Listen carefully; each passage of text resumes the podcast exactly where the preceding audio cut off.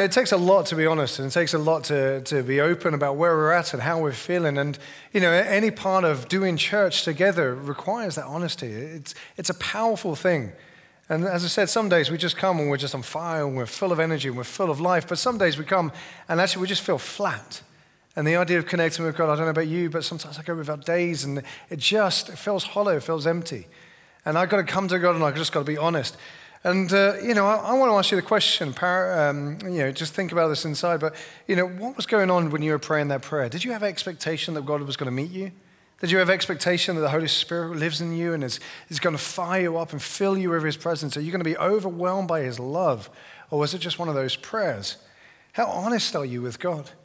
See, I think honesty is a beautiful thing. It's painful sometimes, but it's beautiful. So, um, was it last week, last Saturday? Uh, I've just come back from a conference and I, I went to IKEA. Yes, I did that. I survived. And we went as a family to IKEA. And uh, we went for the Swedish meatballs, of course. Why else would you go? And we sat around the table, ordered all this food. And I, I just thought, this is my beautiful family. This is wonderful. I've got three little girls. And I thought, do you know what this is? This is a perfect opportunity to practice a new joke. And so I did. I'm not going to tell you the joke, but let me just say it's not great. It's pretty terrible, but it's chuckle worthy. Like if you heard it, you would, you would let off a little chuckle through your nose, as it were. And so I told it to the family silence.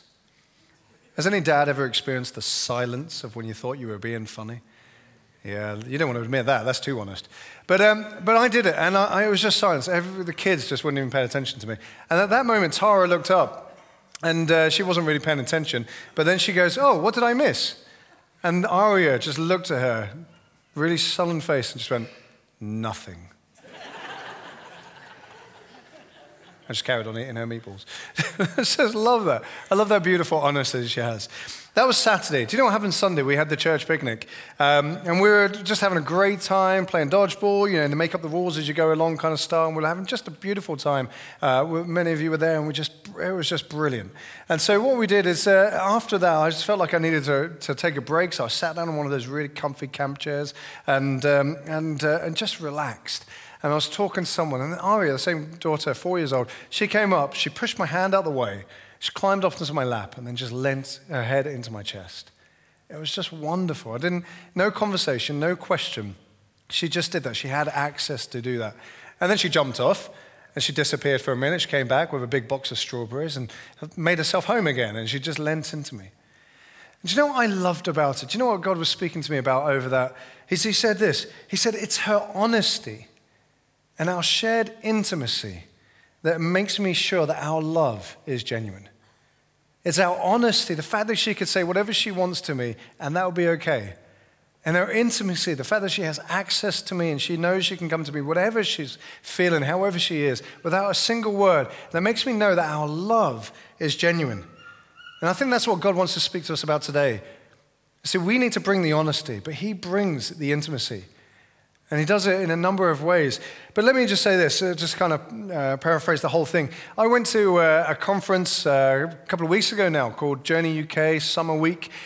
If you've ever done Restore, and I'd highly encourage doing Restore, it's a 10 week program here where you just look at the foundations, the, the, the depths of what's going on in your life and how you got to where you are and the things you might have missed along the way.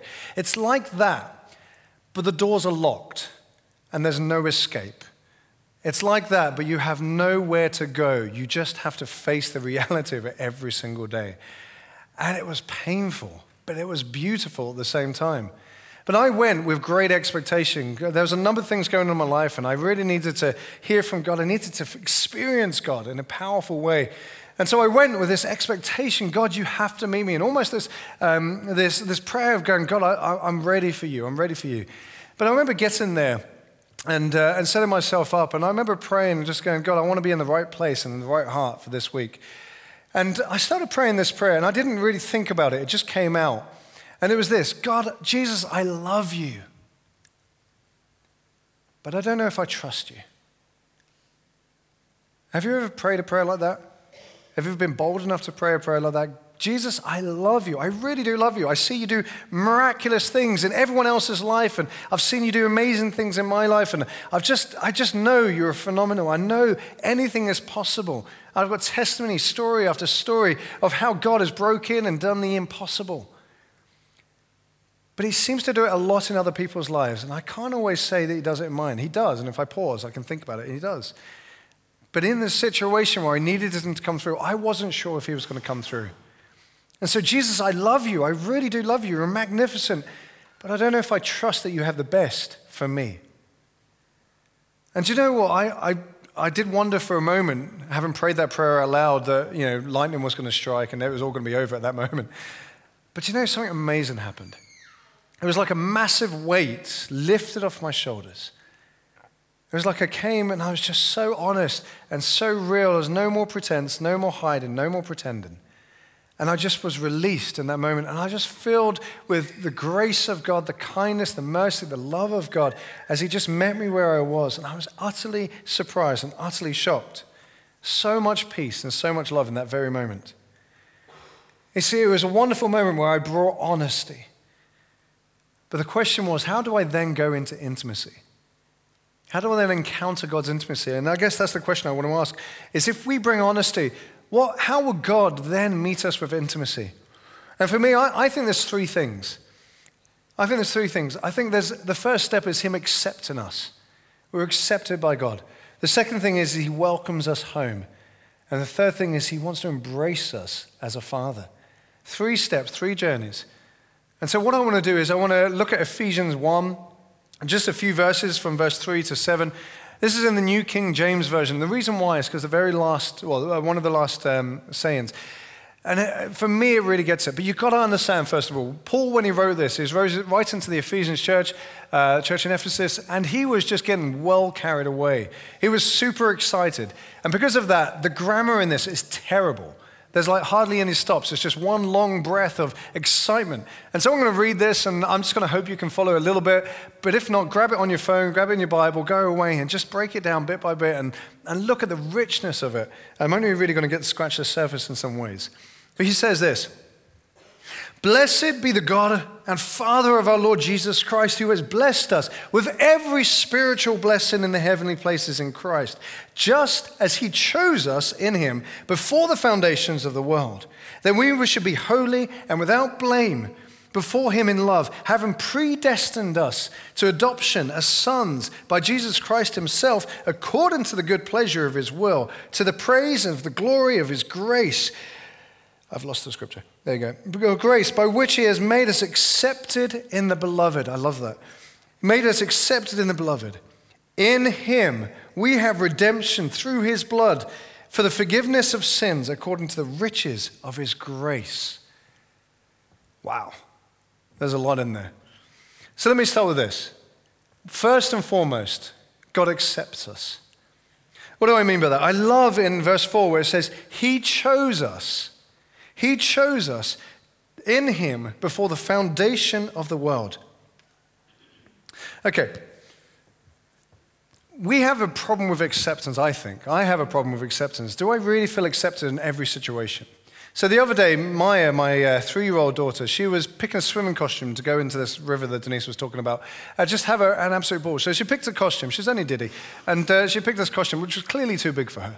So I tried amicably and nicely just to say, I'm not entirely sure that's right. How old is that costume for? And she looked at the label and she said, Well, it's, it's three to four. I said, But you, I, it looks much bigger than three to four. And she said, But it's, it's three to four. It says on the label. I said, Maya, do you mind if I have a look at the label? And I said, Maya, this is the washing label. This isn't the age label. And so I looked at it and found the age. And I said, Maya, this is five to six, not three to four. And she was like, Oh, okay. And I said, Maya, why, why are you lying to me? You don't have to lie to me. And she said this Daddy, if you calm down, I'll stop lying.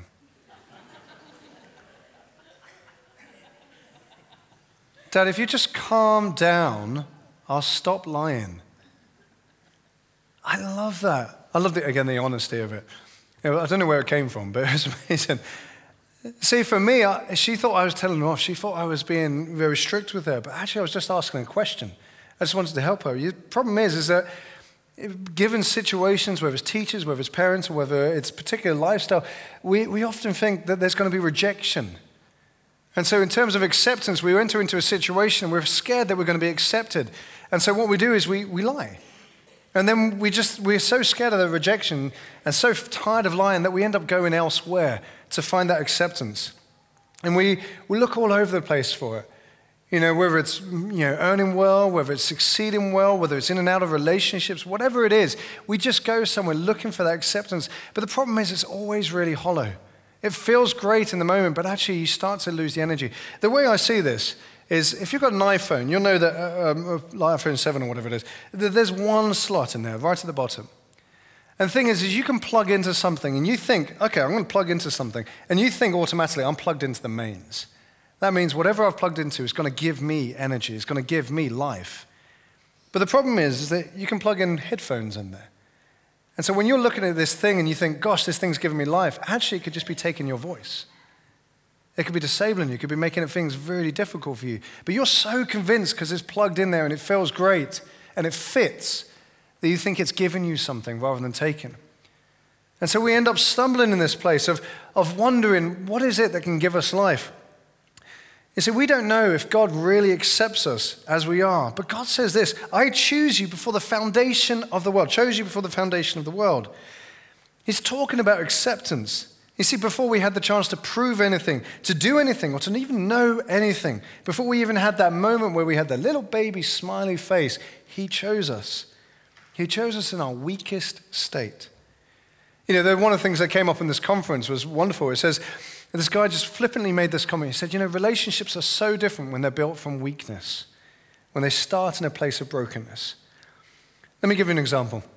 So, if a relationship is built on strength, for example, Denise finishes her notices and she says all these wonderful things about me. If you've never heard me preach, what you're expecting is something pretty remarkable, right? You're expecting something amazing. And, uh, and I'm going to be honest, you know, I'm, I can preach in some ways, but I'm just probably going to fall off that pedestal bit by bit. If you start a relationship where you just think the person you've just met, they tell you everything about them, they tell you all the best things first, don't they? And, and you look at them and you go, gosh, that person's phenomenal. You know, they're really going to add value to my life, whether it's a relationship or a friendship. You think, gosh, that person's really going to speak so much into me. It's going to give me so much. And in doing so, you put them up on that pedestal. But the thing is, is that they always will let you down in some way, intentionally or unintentionally. And what happens is they come lower and lower and lower until the bit where you just go, do you know what? Actually, you're not the person I thought you were. Uh, this relationship's over. you know, this has failed. I'm, not, I'm done with this. And so you kick them out. But if you start from a place of weakness, if you look at someone, and you go, well, that's not really much to them. They're, they're nice, but they're, you know, they're not profound. When you get to know them, when you see how they overcome things, when you see their fears and their worries, and you see them do things anyway, that's courage, right? That's not being confident in every situation. That's when you see them go, wow, I never expected that person to be able to do that. Look at them go. You see, what happens is you don't just elevate you, you elevate them in love. You're amazed by them, you're in awe of them, you think they're, they're, you think they're wonderful because you love how they've achieved so much. You see, that's the difference when you start with a place of weakness. What does this mean? When did God choose you? Did He choose you when you had something to offer? When you were on your best behavior? When you had it all together? Or did He choose you when you were the weakest? You see, if you think that He chose you because you had things together, or even further, you think He chooses you, He's with you because you're a well behaved, got it together kind of person, then what happens when you fail? You think you've disappointed Him. You think he's not going to accept you. You think he's going to stand off. You think it's only a matter of time before I fall off his pedestal and he boots me out of the relationship, and that's the end of it. But if you know that you start from a place of weakness, if you know that he accepted you when you had absolutely nothing, then you know you can't fail. I mean, if you didn't earn the Father's love in the first place, what makes you think you could lose it? You see, we can come to Him like a child and, and know that He's going to accept us and embrace us regardless of how we are. He knows every story, everything that's ever happened in our life. And so His acceptance is not of what we've done, His acceptance is of us every single day. We start from a place of weakness because He knows. He knows our possibilities, He knows our potential, He knows what we're capable of, but He also knows our emptiness, our struggles, our self doubts, the things we wrestle with. And he walks alongside, saying, I'm going to be with you every single day of your life. And every time you face a challenge, I'm with you. And sometimes we'll succeed and sometimes we'll fail, but I'm with you. That's true acceptance. That's why he says, I chose you, not when you got it all together, but I chose you to be with me before the foundations of the world. And if you are just aware, even slightly, of every spiritual blessing that I've imparted in you, that I have for you, that you would know that you are holy and without blame before, eh, before me in my love. See, that's what true acceptance is. And how do we get that? We get that in Christ. It says a number of times in this passage, the heavenly places in Christ. He chose us in Him, in my love, in the beloved. In Christ we have redemption through the blood and forgiveness of sins. In Christ. You see, we lean into Him, and everything He has, He gives to us. Everything He's been through, we go through as well. Romans 6 is a great passage of this, which talks about baptism, which is a great example of this, where He says, Just as I died, you died with me. You are united with me, and everything I go through, you go through. That means every time you do something, you can nail it to the cross because just like I did, you died on the cross to that. You're set free. Not only that, you didn't just die, you rose in the resurrection. You united with Christ in his resurrection. That means that when the day comes and you die, when things happen and it gets overwhelming, you know there's going to be a time where you're going to be risen from the dead into a new body, a new style, a new life. That life that you get to taste now. We're in Christ, and everything He has, His riches, His wealth, is available to us. He did it all for us. I love it in Colossians 1 where it says this God rescued us from the dead end alleys and dark dungeons. He set us up in the kingdom of the Son that He loves so much, the Son who got us out of the pit that we were in, got rid of the sins that we were doomed to keep repeating. So, that in its entirety is acceptance. That He accepts us not because of what we've done, but because of who we are in Him. But you know, we're not just accepted, we're affirmed. We're welcomed home. I love verse 5. It says this having predestined us to adoption as sons by Christ Jesus Christ to himself. And I love this bit according to the good pleasure of his will. You see, we're adopted, we're welcomed into the home of the Father.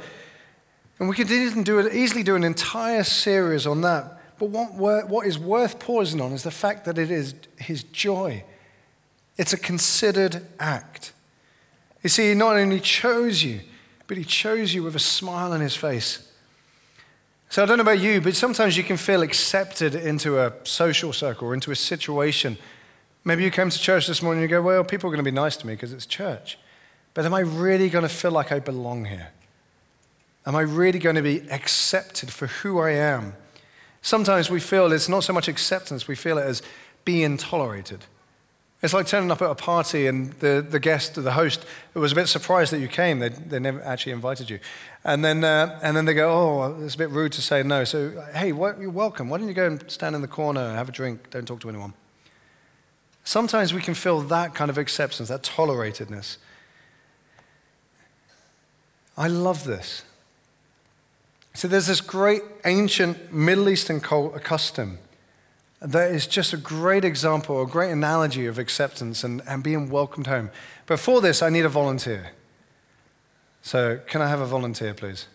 Especially if you're starting to doze off, now's a great time to, to wake up and be part of this. And you don't have to say a thing.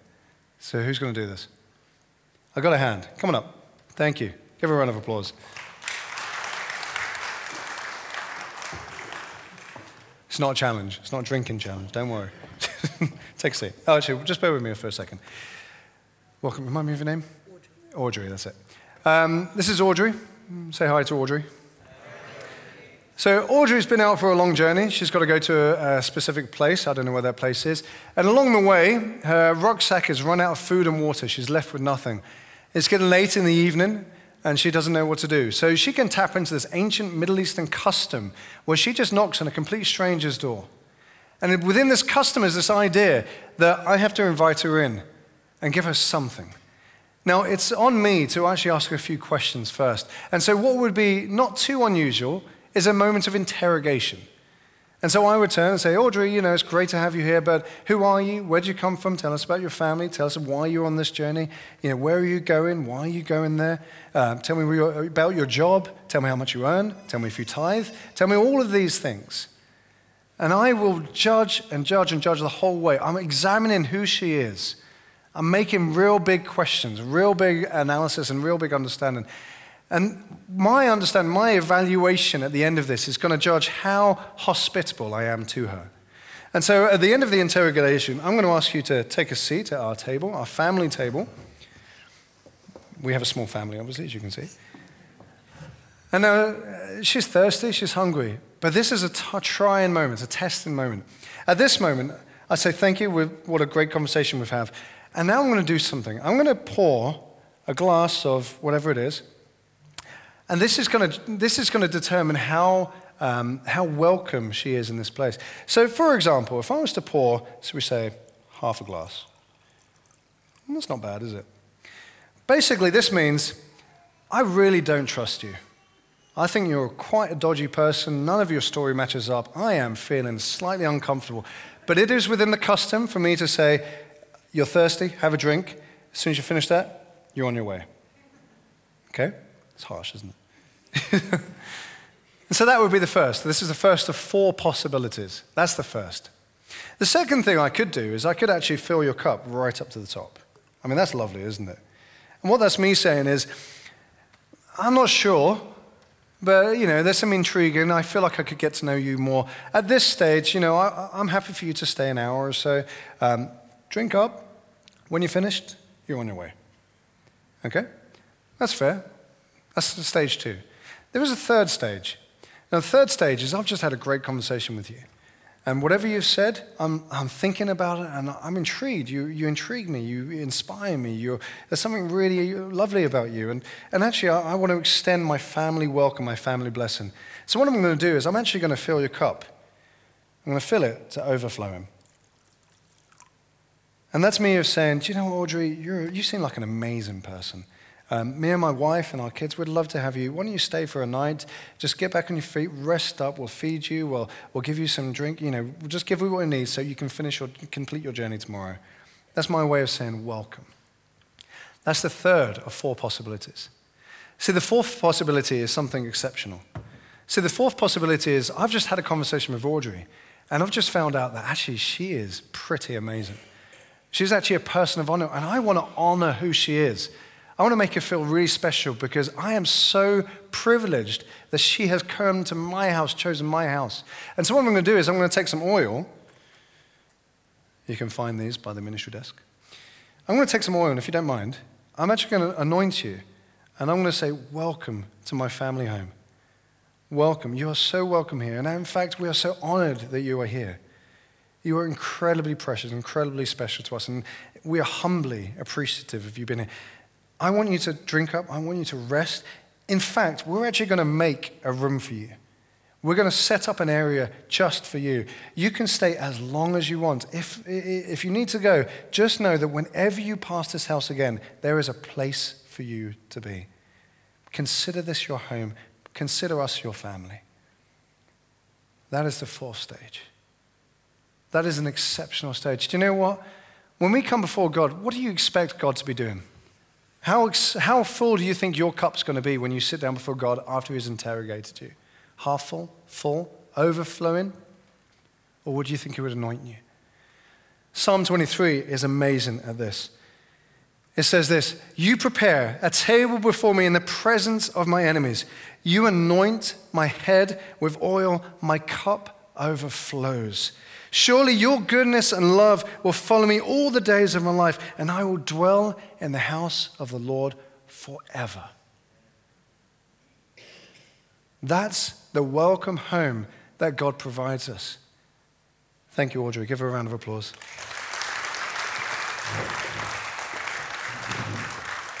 See, God opens his arms up wide. He marks you with his blessing. He says, There's always a place here for you. You are always welcome. He knows you and he treats you with honor that you probably don't even deserve, but he treats you with it because that's how special he sees you. He welcomes you to stay, not just for the evening, but forevermore. Whenever you're passing, this is your new home if you choose it. And that's the funny thing. It's actually it's now on Audrey or now on you to make that choice. And you know that I love this because it, it gives you the option to leave behind the home that you're used to. You see, maybe your home, not just your family home, but the thing that you've made your comfort, the thing you've made your go to place, it might be lovely, but maybe it hurts. Maybe there's pain attached to it. Maybe there's hurt attached to it. Maybe there's, there's this feeling of it taken from you. There's habits, there's hurts that just are associated with it. And God is saying you can leave that home behind because you're no longer lost. You're no longer wandering. You are welcome here in my house.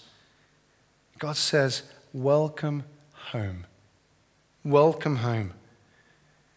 Yeah, at the end of this talk, I've got one or two more things to say, but I'm actually going to invite you, if you have never heard those words, welcome home, if you've been passing through God's place and, and you've never been fully accepted, fully embraced, and fully welcomed to be with Him, if you've never been honest with Him, then today will be a day where you can come and just be anointed. We'll have some ministry team just anoint you and make that official that He says you belong here. And that's at the end. See, you've been accepted, not just tolerated, but joyfully invited to move into His home. You've been, this is the wonderful thing, you've been adopted. He's your new father. He says, This is home now. Everything I have is yours. You help yourself to the fridge, put whatever you want on the TV, make yourself at home. Well, I've got a question for you, even with that imagery in mind. What do you picture that new home to look like? I mean, I would actually encourage you to go home and, and think about this on the way home. Just think, what would that house look like? You see, if you would imagine that place, to be a place that's a bit cold, it's a bit hard, and frankly, there's a lot of rules to live there, then you won't want to be there, will you? You might pass for a blessing, but frankly, you're going to go back to the place that's more comfortable. You're never going to feel at home. If that place is hard and uninviting, you won't want to live there. What kind of home is it? How does it feel when you walk in through the door? Who's in this home and how are they towards you? What are they like? And this leads me on to the final bit, which is we're embraced by the Father. Verse 6 To the praise and glory of his grace by which he made us accepted in the beloved. You see, I love this phrase because it reminds me of something really special. I was about 25, so I've been a, Christian for about four years. And, um, and I've got a, a, particularly dysfunctional family, broken background. And I, um, I came to this, uh, I went to this Father Heart of God conference. And I came with, with expectation again. I needed this. I needed to see God as a father. And so I went to this conference, and all day I'd go around, and God would do something, and I'll, I'll be there blessing someone, praying for someone. Every single time I prayed for someone, um, God would do something miraculous in their life. It was so wonderful. I got this picture almost of, of my hand being laid and, and the Father's hand being laid over my hand as I prayed for people. And I loved it. Every single time I prayed for someone, something broke and something was released. And that person started to encounter what it was to be a son um, of the Father. But the problem is, you know, at the beginning of the day, that was wonderful. Yay! By lunchtime, and still nothing had happened to me, I was like, yay, well done, you. Have a nice life. By the end of the day, still nothing had happened to me. I still hadn't experienced God in a wonderful way. And I was like, you. Oh, you get it, do you? How nice of you. What about me? Didn't say that out loud, obviously. Um, last moment of the day, literally half five, the conference had finished, but they did one more call forward. And man, I don't even know what it was. I just ran for it. It might have been like light bulb ministry or something like that. I didn't care. I just sprinted to the front. And I remember just going, I need this. I need God. I need Him to reveal what it's like to be a father. And so I came with expectation. Other people slowly followed five, ten minutes, they suddenly burst into tears. God healed them, did amazing things. They went back to their seats. I'm still standing here waiting. And I just got to this in my mind of just going, right, that's it. It's one of those Jacob wrestling with God moments. I'm not going to let go until you bless me. A long time passed. People had gone. I think there was one of the three people staying at the front. And then suddenly God gave me a vision that I'll never forget. And see, this vision was this I was standing by myself. I was standing on a pathway, a little pebbled pathway, surrounded by grass. You can see anything. This is well hidden, well away. And this little pebble pathway led to this big cottage. And I thought, wow, that looks really nice. So I followed the pathway and I got to this cottage. The door wasn't locked, I could open it wide. And as I went in, you know, I could see the, the comfort, I could see the loving home that this was. And then I could see this massive wooden table, circular wooden table in the, um, in, the, in the opening area, in the lounge, as it were. And then I saw, I saw God the Father on the other side of the table. It was just me and him in the room. And I saw this little chair just while I walked in, and I sat down on that chair. And I've got to be honest, I was so nervous.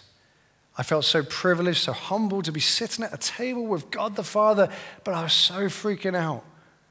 I was shaking inside. I felt like a, I just felt paralyzed by it. And then I heard this voice. And it was God. He said, Richard, what are you doing over that side of the table? Come round. I was like, oh my gosh. And so I stood up, still trembling, and I, you know, I had issues with authority figures, but I stood up and I remember walking around the table ever so slowly, one step, two, just as slowly as I could, and petrified of what's going to happen on the other side. But I started that journey as a 25 year old man. And every single step I took, I, I, felt like I lost a couple of years. I was 25, 23, 21, 17, 16, 12, 11. And by the time I reached the father on the other side of the table, I was a 10 year old boy. And I didn't question, I didn't ask. I just found myself kneeling down in this vision, placing my head on his lap. And like a good father, he just ran his fingers through my hair. See, I was being embraced by the Father. I wasn't just welcome, I wasn't tolerated. This wasn't just a new home and I can come and stay as I want. In this home was a Father who loved me, who was absolutely in love with me and wanted me to be there and embraced me. He welcomed me to him. It was a moment that changed how I saw God in my life forevermore.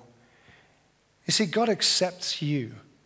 He chose you before the foundations of the world. God doesn't tolerate you, He welcomes you home with a smile on His face, not by accident, because He loves you. And God doesn't just give you a place to be, a place you can drop off your stuff get some washing done and then disappear off into the world. He gives you a place where you can be welcomed and embraced. Where you know whatever is going on, you can go into that home and know that He's there, welcoming you, delighted to see you, and embracing you to His chest. It suddenly reminded me of Aria at the picnic. No questions, she just climbed up on my lap, shoved my arm out of the way, and just leant her head into my chest. I thought, she's got it. She's got it. I only hope and pray that I've got it. I hope and pray that we've got it. That that's what our Father's like. The thing is, it starts with honesty.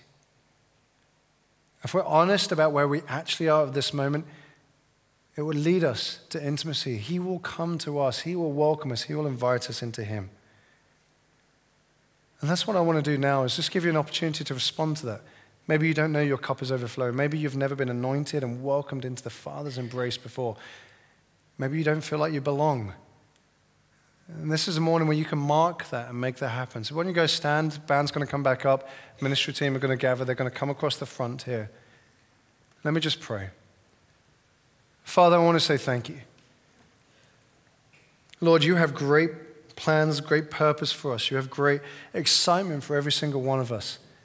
But Lord, it's just going to be our own energy unless we know that we can plug into the very source of life. And Father, your spirit isn't just something you leave with us, it's the very mark, the very welcome home that we need. You embrace us, you call us forward. So, Father, fill us up. Fill us up. And if the ministry team just start coming along the front.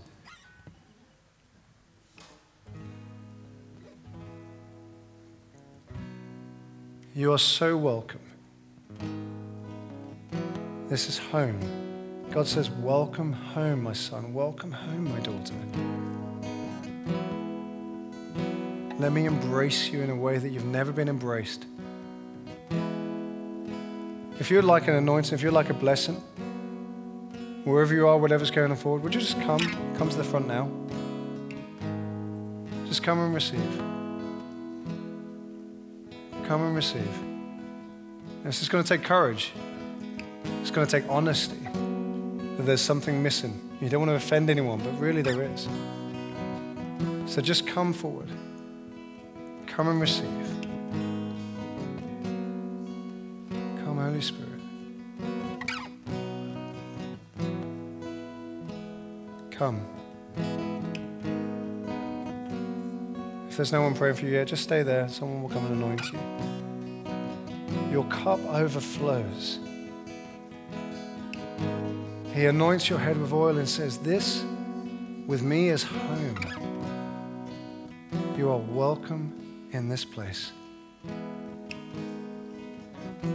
You're welcome in this place. Just come. Come and receive.